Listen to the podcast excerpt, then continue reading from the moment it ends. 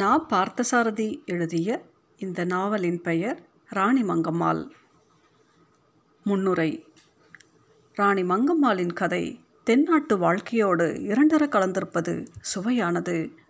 மங்கம்மாள் சாலை, மங்கம்மாள் சத்திரம், மங்கம்மாள் தான தர்மம் என்று மக்கள் அன்றாடம் பேசி மகிழும் சிறப்புடன் கதாபாத்திரமாக அவள் விளங்குகிறாள்.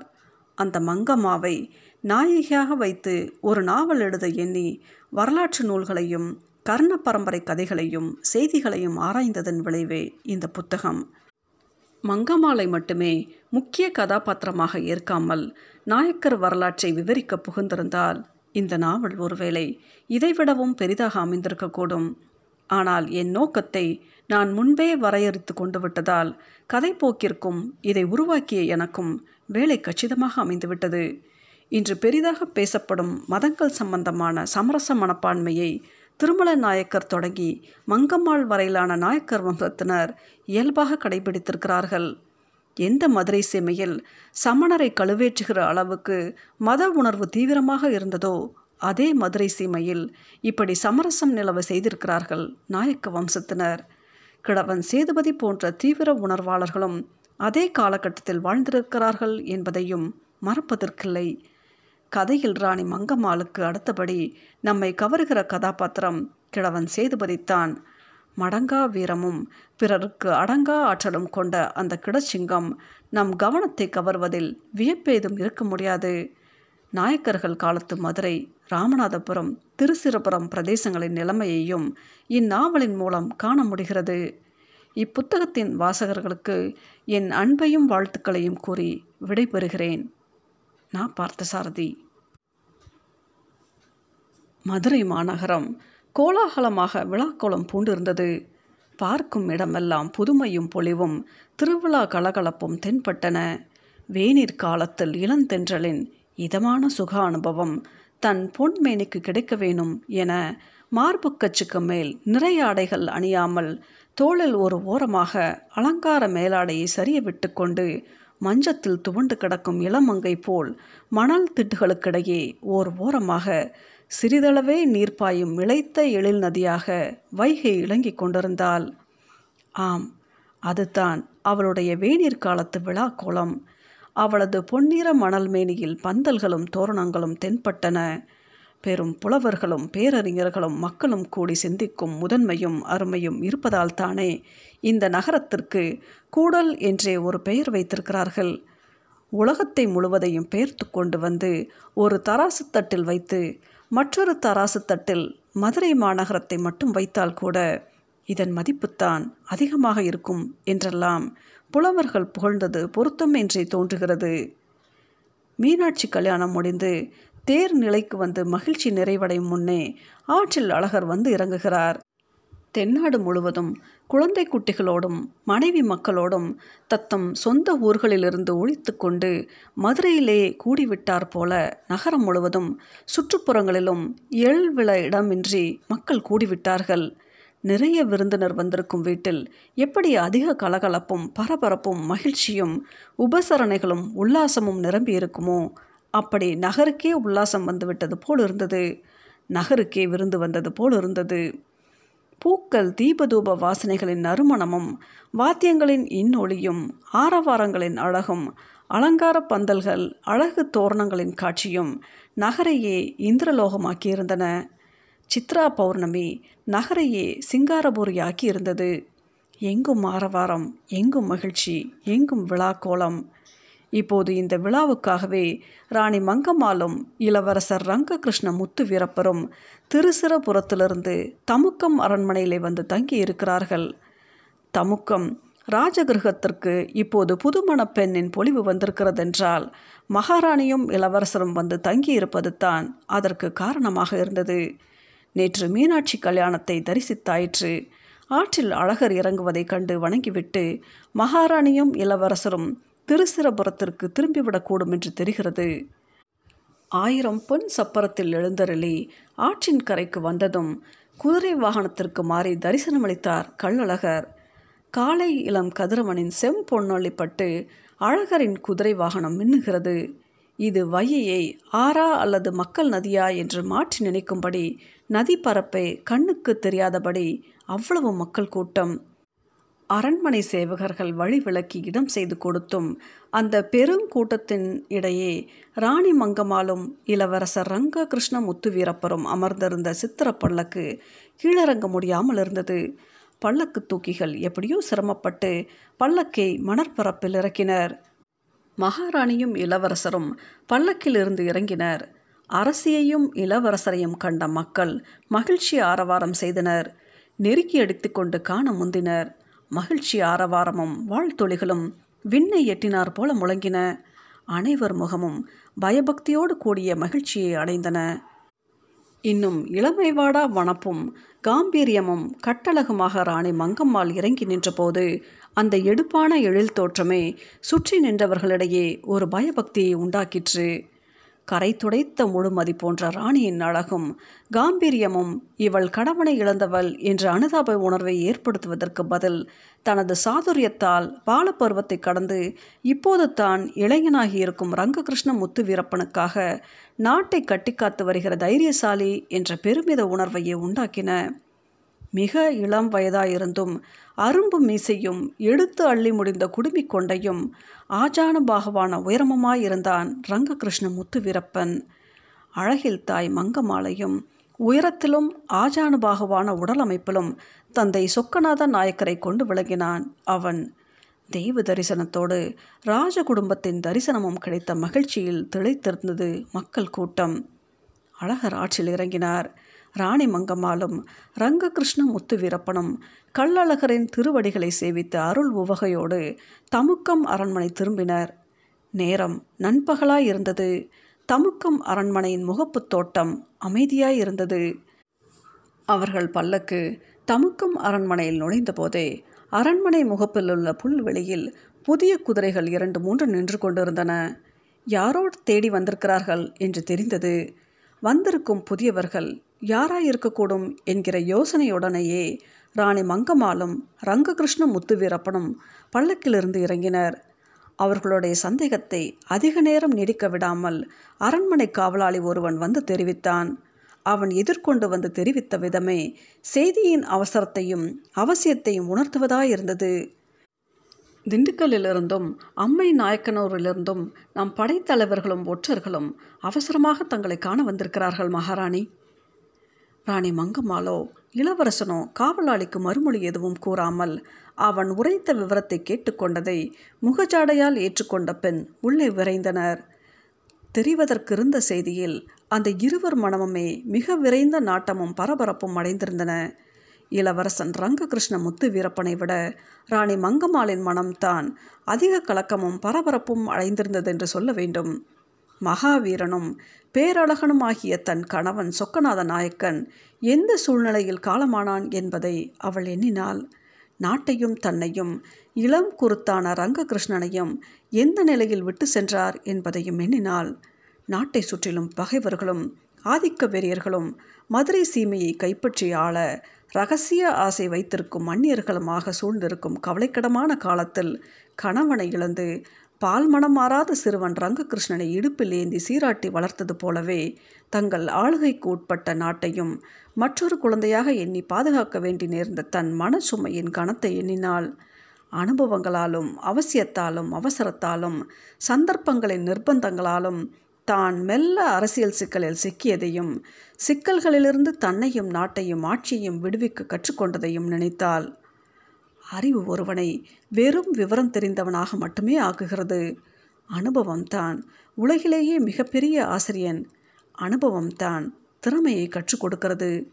அனுபவம்தான் மனத்தையும் வாக்கையும் புத்தியையும் பளிச்சென்று லட்சணமாக தெரியும்படி மெருகிடுகிறது என்று பாவாடை அணியும் சிறுமியாக சந்திரகிரியில் தன் தந்தை லிங்கம நாயக்கரோடு வாழ்ந்தபோது அவர் தனக்கு கூறிக்கொண்டிருந்த புத்திமதி இப்போது கணவனின் மரணத்துக்கு பின் இப்படி தன் வாழ்விலேயே பழித்துவிடும் என்று மங்கம்மாள் கனவில் கூட நினைத்து பார்த்ததில்லை. சிறு பருவத்தில் தந்தையிடம் கேட்டு கேட்டு ரசித்த ராமாயணம், பாரதம் முதலிய வீரதீர கதைகள் நினைவுக்கு வந்தன. பயம், தயக்கம் என்பதெல்லாம் என்னவென்றே அறியாமல் சந்திரகிரி காடுகளிலும் மலைகளிலும் தோழிகளோடும் தனியையும் சுற்றிய நாட்கள் ஞாபகத்தின் மேல் எழுந்தன. அப்படி அடங்காப்பிடாரையாக சுற்றிய நாட்களில் ஒரு நாள் தன் வளர்ப்பு தாதியரும் செவிலித்தாயும் தந்தையிடம் போய் தன்னை பற்றி குறை கூறிய போது, "உன்னை நான் சிறிதும் அடக்கவோ ஒடுக்கவோ கட்டுப்படுத்தவோ விரும்பவில்லை மகளே. நீ சுதந்திரமாக காட்டு மல்லிகை போல இஷ்டப்படி வளரலாம். சுதந்திரமாக வளர்பவர்கள் எதிர்காலத்தில் விரும்பத்தகுந்த நல்ல கட்டுப்பாடு உள்ளவர்களாக மாறுவதும், கட்டுப்பாடாக வளர்பவர்கள் எதிர்காலத்தில் விரும்பத்தகாதபடி தாறுமாறாக திரிவதும் சகஜம். காடு மலைகளில் அலைகின்ற தண்ணீர் ஒரு நாள் ஓரிடத்தில் கரைகளுள்ள நதியாக மாறி பேரும் புகழும் பெற்று கடலை அடையும் தகுதியை பெறும் என்பதுதான் எதி. உன் தாதியரும் செவிலியும் உன்னை பற்றி கூறும் குறைகளை நான் லட்சியம் செய்யப் போவதில்லை. கவலைப்படாமல் உன் விருப்பப்படி இரு குழந்தாய்" என்று தன்னை கூப்பிட்டு அன்போடு அரவணைத்து பிரியத்தோடு அவர் கூறிய நல்லுரைகளை எண்ணினாள். மனம் அந்நினைவில் இழகி நெகிழ்ந்தது. காடு மலைகளில் அலைகின்ற தண்ணீரெல்லாம் கீழே இறங்கியதும் ஓரிடத்தில் கரைகளுள்ள நதியாவது போல் தன் வாழ்வும் இப்போது ஆகியிருப்பதனை மங்கம்மாள் உணர்ந்தாள். "அம்மா, என்ன யோசனை இப்படி ஒரேடியாக? ஒற்றர்களும் படை வீரர்களும் இங்கே ஆலோசனை மண்டபத்து முகப்பில் காத்திருக்கிறார்கள். நீங்கள் பாட்டுக்கு ஏதோ யோசித்தபடியே அந்த புறத்தை நோக்கி நடக்கிறீர்களே" என்று ரங்ககிருஷ்ணன் குறுக்கிட்ட பின்புத்தான் மங்கம்மாள் நிகழ்காலத்துக்கே வந்தாள்.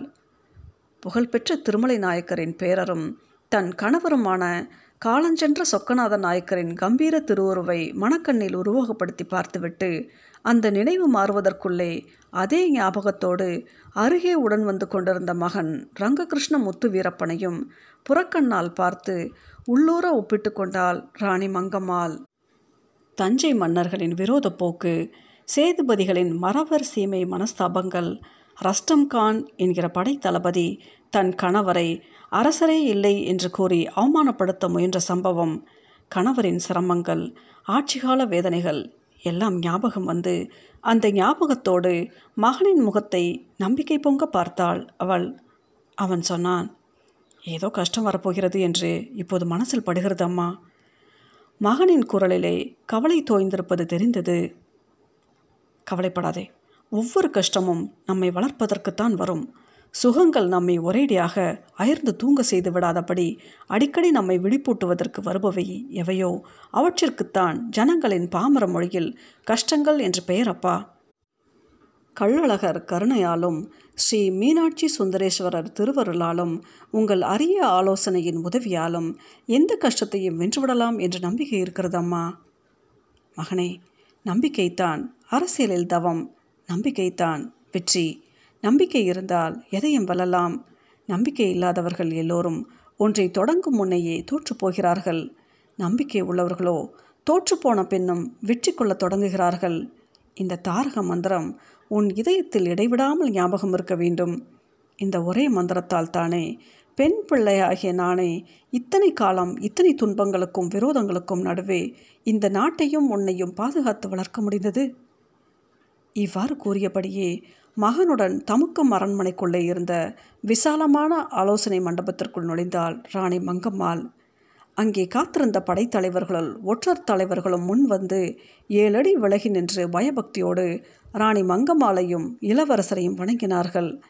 மங்கம்மாள் தான் முதலில் அவர்களை வினவினாள். "என்ன விஷயம்? நீங்கள் எல்லோரும் இத்தனை அவசரமாக புறப்பட்டு வந்திருப்பதிலிருந்து ஏதோ அவசரமான காரியம் என்று நான் அனுமானித்து கொண்டது சரியாக இருக்குமா?" "உங்கள் அனுமானம் முற்றிலும் சரிதான் மகாராணி. டில்லி பாதுஷா அவுரங்கசீப்பின் படை வீரர்களும் செருப்பு ஊர்வலமும் திண்டுக்கல்லை கடந்து வேகமாக மதுரையை நோக்கி வந்து கொண்டிருப்பதாக தெரிவிக்கவே நாங்கள் விரைந்து வந்தோம்." "இது படையெடுப்பா அல்ல பயமுறுத்தலா?" "இரண்டும் தான் மகாராணி."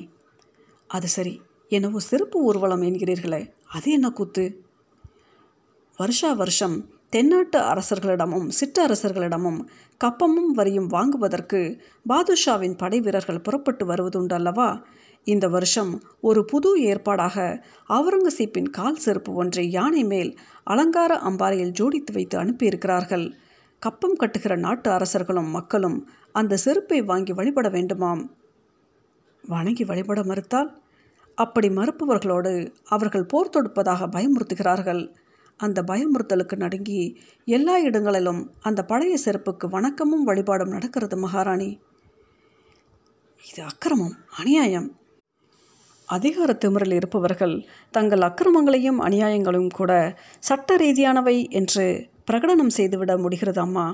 அதை மீறினால் தண்டனை என்று அறிவித்துவிடவும் முடிகிறது. அறியாத மக்கள் செய்யும் சில குற்றங்கள் சட்டப்படி தவறாகின்றன என்றால் இப்படி மன்னர்கள் செய்யும் சட்டங்களே தவறுகளாக இருக்கின்றன. நம் நிலை என்ன, நாம் என்ன செய்யப்போகிறோம் என்றறிந்து செல்லவே மகாராணியையும் இளவரசரையும் காண வந்தோம். அம்மா, அழகரையும் ஆலவாய அண்ணலையும் வணங்கிய தலையால் அந்நிய அரசனின் அடிமை சின்னமாகிய செருப்பை வணங்குவதற்கு ஒருபோதும் நாம் சம்மதிக்கக்கூடாது என்று ரங்ககிருஷ்ண முத்துவீரப்பன் அன்னியை முந்திக்கொண்டு கொதிப்படைந்து சீறினான். படை வீரர்கள் ராணி மங்கம்மாளின் முகத்தை உத்தரவுக்காக பார்த்தனர். அது பதற்றமோ பரபரப்போ சலனமோ அற்று நிதானமாகவும் சிந்தனை லைப்போடும் இருந்தது. ஒவ்வொரு வார்த்தையாக தேர்ந்தெடுத்து அளந்து பதறாத குரலில் மங்கம்மாள் பேசலானாள். நீ சொல்வதை நான் மறுக்கவில்லை முத்துவீரப்பா. ஆனால் இதை ஆத்திரத்தோடு சமாளிப்பதை விட மிகவும் அடக்கமாகவும் ராஜதந்திரத்தோடும் சமாளிக்க வேண்டும். முன்கோபமும் ஆத்திரமும் அரசியல் காரியங்களில் ஒருபோதும் வெற்றியை தராது.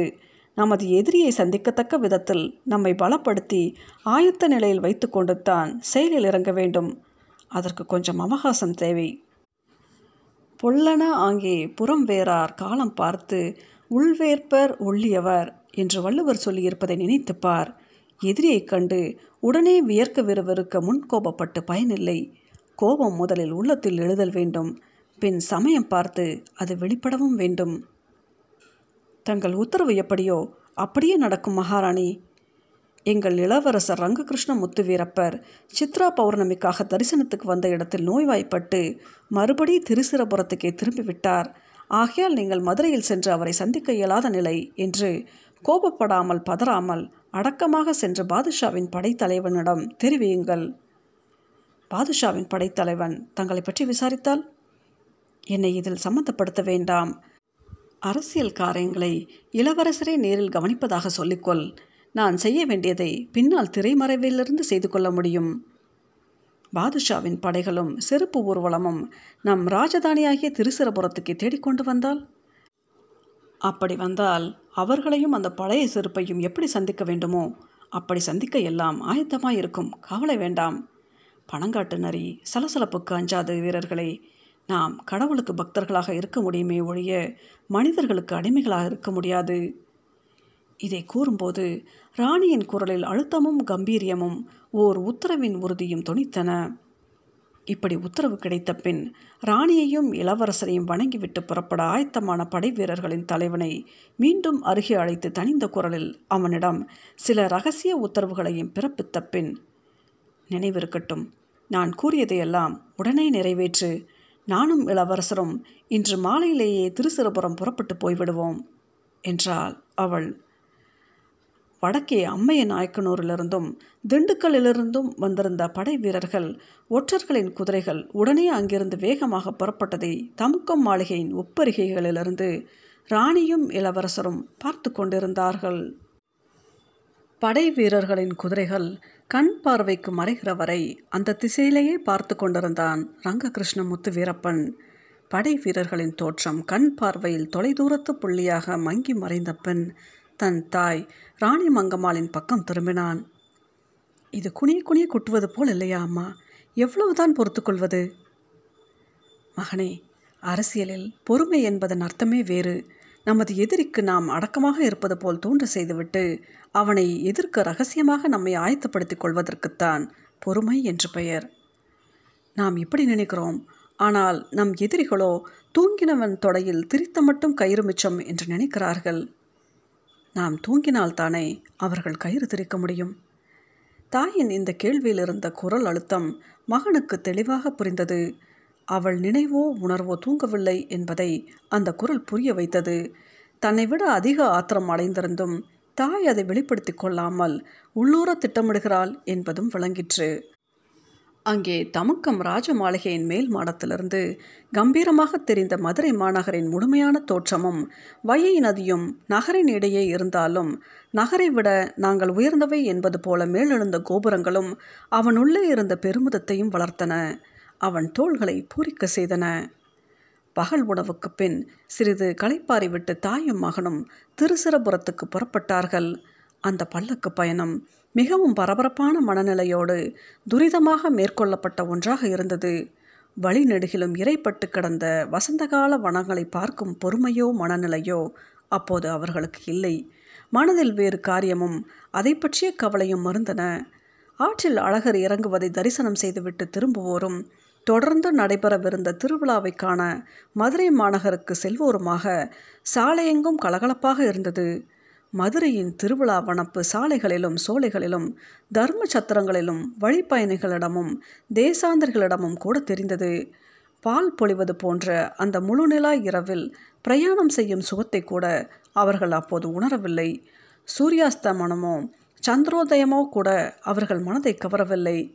அந்த பல்லக்கில் அமர்ந்திருப்பவர்களின் மனநிலையை பிரதிபலிப்பது போல் அதை தூக்கி சென்றவர்கள் வாயு வேகத்தில் விரைந்து கொண்டிருந்தனர். ரங்ககிருஷ்ணன் பல்லக்கினுள் எதிரே அமர்ந்திருந்த தன் தாயை கேட்டான்.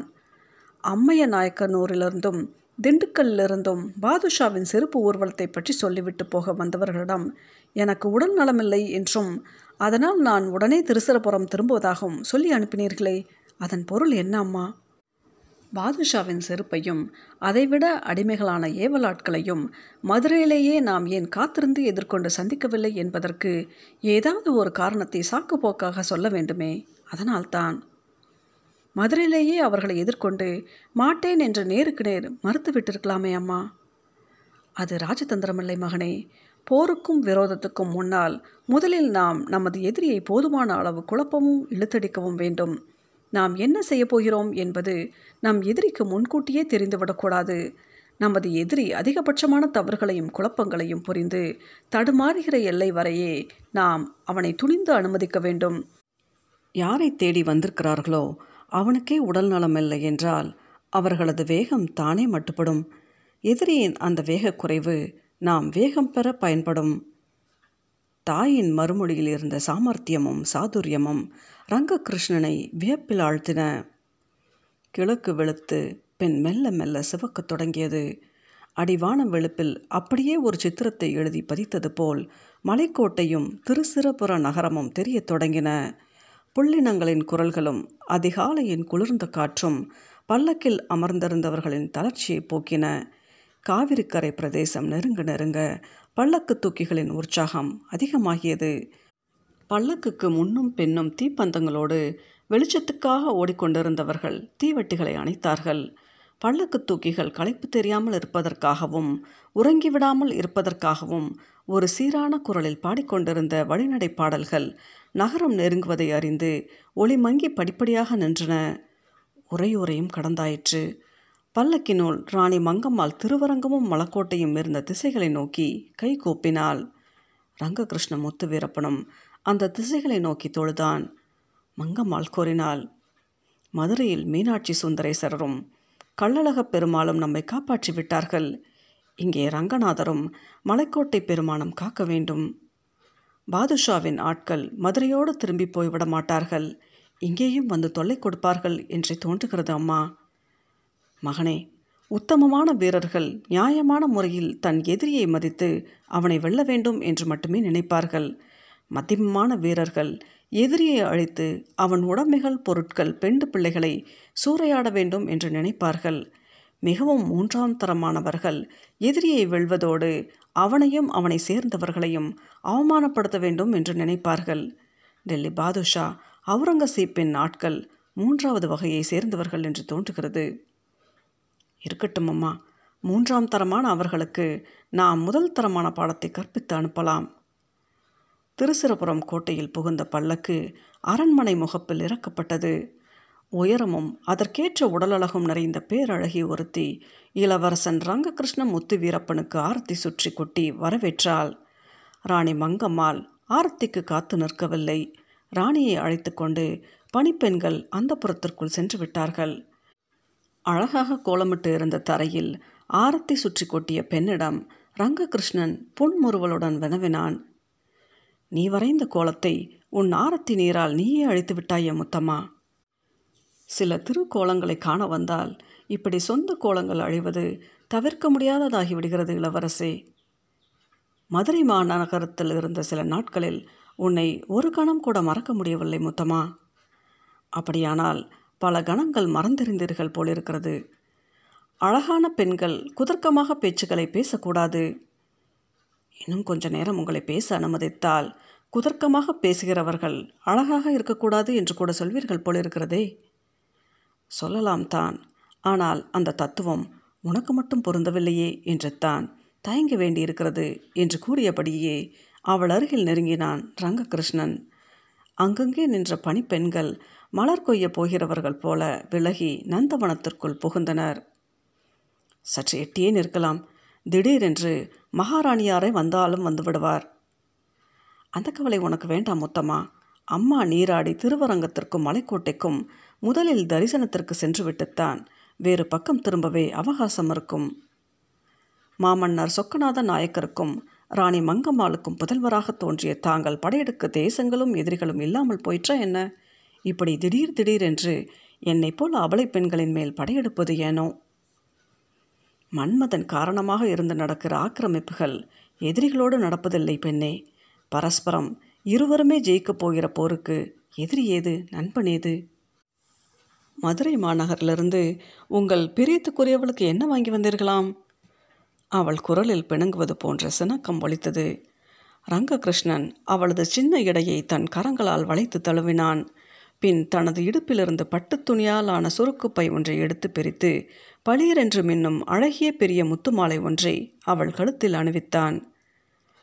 சின்ன முத்தம்மாவுக்கு பெரிய முத்துமாலை. இந்த முத்துமாலையை விட்டால் மதுரை மாநகரத்தில் வாங்கி வர வேற என்ன கிடைக்கப் போகிறது உங்களுக்கு? நீ வாய்விட்டு களீர் களீர் என்று சிரிக்கும் போதெல்லாம் உன் பல் முத்துக்களை பார்த்து இந்த புகழ்பெற்ற கொற்கை முத்துக்கள் அவமானப்பட்டு புழுங்கட்டுமே என்று தான் இவற்றை வாங்கி வந்தேன். ஆஹா, பிரமாதம் பிரமாதம். நீங்கள் இந்த இளவரசு பொறுப்பை விட்டுவிட்டு கவி எழுதவே போகலாம். பாடுவதற்குரிய பொருளாக அல்லது பாத்திரமாக உன்னை போல வசீகரமான பேரழகி ஒருத்தி கிடைப்பதாயிருந்தால் அதற்கும் நான் சித்தமாகவே இருக்கிறேன் முத்தம்மா. ஓ, அப்படியானால் ஒரு அழகான பெண் அகப்பட்டால் இருக்கிற பொறுப்புகளை எல்லாம் கை கழுவு துணிவீர்கள் என்று சொல்லுங்கள். எல்லா அழகான பெண்களுக்காகவும் அல்ல, இந்த சின்ன முத்தம்மாள் என்கிற ஒரே ஓர் அழகிக்காக மட்டும்தான் அதை செய்ய முடியும். அவள் நாணி தலை குனிந்தாள். மனமுள்ள பூவுக்கு நிறம் போல அழகிய அவளுக்கு அந்த நாணம் மேலும் அழகூட்டியது. உயரத்திலும் வனப்பு வாய்ந்த கட்டழகு தோற்றத்திலும் முத்தம்மாள் ரங்ககிருஷ்ணனுக்கு இணையாக இருந்தால் அந்த அரண்மனையிலேயே நம்பிக்கைக்குரியவளாக வளர்ந்த முத்தம்மாளும் ரங்ககிருஷ்ணனும் ஒருவருக்கொருவர் மிக நெருக்கமாகவும் பிரியமாகவும் நேசிப்பது ரங்கம்மாளுக்கு தெரிந்த விஷயம்தான். ஆனால் எல்லோருக்கும் ஒரு சிறிய சந்தேகமும் இருந்தது. நாயக்க வம்சத்தில் பலர் வைத்து கொண்டிருந்தது போல அந்த புறத்து உரிமை மகளிரில் ஒருத்தியாக முத்தம்மாளை ஏற்றுக்கொள்வார்களா அல்லது ரங்ககிருஷ்ணனின் பட்டத்தரசியாகவே ஏற்பார்களா என்பது சந்தேகத்துக்கிடமானதாக இருந்தது. ராணி மங்கம்மாள் குடிப்பிறப்பு அந்தஸ்து என்றெல்லாம் பார்த்து எங்கே முத்தம்மாளை வெளிப்படையாக பட்டத்து மகிழ்ச்சியாக ஏற்காமல் அந்த புறத்து மகளிர் என்ற அழகு மந்தைக்குள் தள்ளிவிடுவார்களோ என்னும் பயத்துக்கு காரணமில்லாமல் இல்லை. ராணி மங்கம்மாளை மணப்பதற்கு முன் அவள் கணவர் சொக்கநாத நாயக்கர் தஞ்சை நாயக்க அரச பரம்பரையை சேர்ந்த விஜயராகவ நாயக்கரின் வம்சத்தில் பெண்ணெடுக்க முயன்று முடியாமற் போயிற்று. காரணம், தஞ்சை நாயக்க வம்சம் விஜயநகர அரச வம்சத்துக்கு இணையான அந்தஸ்து உடையது என்றும் மதுரை நாயக்க வம்சம் அத்தகைய அந்தஸ்து உடையதில்லை என்றும் சொல்லப்பட்டது. அதிலிருந்தே தஞ்சை நாயக்க வம்சத்துக்கும் மதுரை நாயக்க வம்சத்துக்கும் விரோதம் நீடித்தது. விஜயநகர மாமன்னராய் இருந்த அச்சுதராயரின் தங்கை கணவரான செல்லப்ப நாயக்கர் தஞ்சையில் ஆண்ட நாயக்க வம்சத்தின் முதல்வர். ஆனால் சொக்கநாத நாயக்கரோ பேரரசின் ஊழியராக நியமனம் பெற்று மதுரைக்கு வந்த விஸ்வநாத நாயக்கரின் வழித்தோன்றல்களில் ஒருவர். நேரடியான அரச வம்சமில்லை. இந்த அந்தஸ்து பிரச்சினை சொக்கநாத நாயக்கரையை உறுத்தியது. இதே அந்தஸ்தை மனதில் கொண்டு ரங்ககிருஷ்ணனுக்கு எந்த அந்தஸ்தும் இல்லாமல் சிறு வயதிலிருந்தே அரண்மனையில் வளர்த்து வரும் முத்தம்மாளை மணமுடிக்க தயங்குவார்களோ என்ற சந்தேகம் சகலருக்கும் இருந்தது. தாங்கள் உயர்ந்த ராஜவம்சம் என்று மற்றவர்களுக்கு நிரூபித்து காட்டுவதற்காகவே ராஜ பரம்பரையில் மங்கம்மாள் தன் மருமகளை தேடக்கூடும் என்ற எண்ணம் அரண்மனை வட்டாரத்தில் பரவலாக நிலவியது. ஆனால் ரங்ககிருஷ்ணனோ தன் ஆறுயிர் காதலி பேரழகி முத்தம்மாளுக்கு வாக்கு கொடுத்திருந்தான். மணந்தால் உன்னை மட்டுமே மணப்பேன், உடலாலும் உள்ளத்தாலும் உன் ஒருத்திக்கு மட்டுமே நாயகனாக இருப்பேன். இப்படி அவன் வாக்களித்த போது முத்தம்மாள் அவனிடம் ஞாபகமாக ஒன்றை கேட்டிருந்தாள். உங்கள் அரச வம்சத்தில் ஒவ்வொரு இளவரசரும் குறைந்தது இருநூறு பெண்களுக்காவது வாக்களித்திருக்கிறார்கள். இருநூறு பேரையும் அந்த புறத்தில் ஆசை நாயகிகளாக வைத்துக்கொண்டு அந்த வாக்கை காப்பாற்றிவிட்டு அப்புறம் ஒரு பட்டத்து அரசியையும் மாலையிட்டு மணந்திருக்கிறார்கள். நீங்களும் அப்படி ஒரு வாக்குறுதியைத்தானே எனக்கு அளிக்கிறீர்கள். அப்படி வாக்குறுதிக்கும் நீர்மேல் எழுதிய எழுத்துக்கும் என்ன வித்தியாசம்? இல்லை முத்தமா, எங்கள் வம்சத்திற்கே இது விஷயத்தில் நான் முன்னுதாரணமாக இருப்பேன். எனக்கு பட்டத்தரசி ஆசை நாயகி எல்லாமுமாக நீ உறுதிதான் இருப்பாய் என்று அப்போது அவன் அவளுக்கு உறுதி கூறி வாக்களித்திருந்தான். ஆனால் மகாராணியும் அமைச்சர்கள் பிரதானிகள் ஆகியோரும் மூத்தவர்களும் பட்டத்தரசி விஷயமாக முடிவு செய்யும்போது அரசியல் காரியங்களை கொண்டு முடிவு செய்வார்களோ அல்லது ரங்ககிருஷ்ணனின் சொந்த லட்சியத்துக்காக முடிவு செய்வார்களோ என்ற கலக்கமும் ஐயமும் முத்தம்மாளுக்கே உள்ளூர இருந்தன. ஓர் அரச வம்சத்துக்கு இளவரசரின் திருமணம் என்பது அவனுடைய சொந்த ஆசையை பொறுத்தது மட்டுமல்லை. அவனது ஆசை மிகவும் சிறிய குறைந்த முக்கியத்துவமுள்ளதாகி அதைவிட பெரிய முக்கியத்துவமுள்ள இராஜதந்திர பிரச்சனைகளுக்காகவும் அது எதிர்பாராத விதமாக நடந்துவிடலாம். உலகில் பல அரச குடும்பங்களில் அப்படித்தான் நடந்திருக்கிறது என்றெல்லாம் முத்தம்மாளே ரங்ககிருஷ்ணனிடம் விளையாட்டாகவும் வினையாகவும் வாதிட்டிருக்கிறாள். இன்றும் கூட மதுரையிலிருந்து திரும்பியிருந்த இளவரசரிடம் அதே போல சொல்லி பிணங்கினாள் அவள். அரசகுமாரர்கள் காதல் வேட்கை மிகுதியால் தங்கள் அன்புக்குரியவர்களுக்கு அளிக்கும் மோதிரங்கள் முத்து மாலைகள் எல்லாம் வரலாற்றின் துயரங்களின் சாட்சியாகவே நிரூபணமாகி இருக்கின்றனவே ஒழிய சத்தியங்களின் சாட்சியமாகவோ சாத்தியங்களின் சாட்சியமாகவோ நிரூபணமானதாக ஒரு சின்ன உதாரணம் கூட இல்லையே இளவரசே. நீ அதிகம்தான் சந்தேகப்படுகிறாய் முத்தமா. சாம்ராஜ்ய அதிபதிகள் விஷயத்தில் சந்தோஷப்படுவதை விட அதிகம் சந்தேகப்பட வேண்டிய அவசியம்தான் இருக்கிறது இளவரசே. சகுந்தலை ஏமாந்தால், காளிதாசனுக்கு காவியம் கிடைத்தது. என்னை போல ஒரு அப்பாவி ஏமாந்தால் வரலாறு கூட அதை மறந்துவிடும் அல்லது மறைத்துவிடும். உனக்கு எதற்கு காவியம் முத்தமா? நீயே ஒரு நடமாடும் காவியமாக இருக்கிறாயே. எல்லா அரசகுமாரர்களுக்கும் எது தெரிகிறதோ தெரியவில்லையோ வஞ்சகம் இல்லாமல் போட தெரிகிறது. புகழ் என்பது செலவில்லாதது, சுலபமானது, காற்றோடு போய்விடக்கூடியது. உன் விஷயத்தில் அது இயற்கையானது, பொருத்தமானது. உன்னை புகழும் பொழுது வார்த்தைகள் ஏழ்மை அடைந்து விடுகின்றன, பொருள் வறுமைப்பட்டு போகிறது. போதும் உங்கள் புகழ். என் தோழிகள் நந்தவனத்திலிருந்து திரும்புவதற்குள் நானும் அங்கு போக வேண்டும். இல்லையானால் அவர்களே இங்கு என்னை தேடிக்கொண்டு வந்து விடுவார்கள். நான் போய் வருகிறேன் என்று ரங்ககிருஷ்ணனிடமிருந்து விடுபட்டு நந்தவனத்து பக்கமாக நழுவினாள் முத்தம்மாள். பொற்சிலை போன்ற அவள் நடந்து செல்லும் அழகை ரசித்தபடி நின்றான் ரங்ககிருஷ்ணன். எதிர்பாராத விதமாக அன்று அவனையும் திருவரங்கம் கோவிலுக்கு வர வேண்டும் என்று தாய் மங்கம்மாள் திடீரென்று வேண்டவே அவனும் நீராடி தாயுடன் தரிசனத்துக்கு புறப்பட வேண்டியதாயிற்று.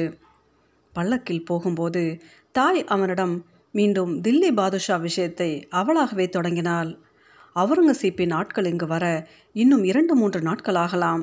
அதற்குள் இங்கே சில முக்கிய மாறுதல்கள் நடந்தாக வேண்டும்.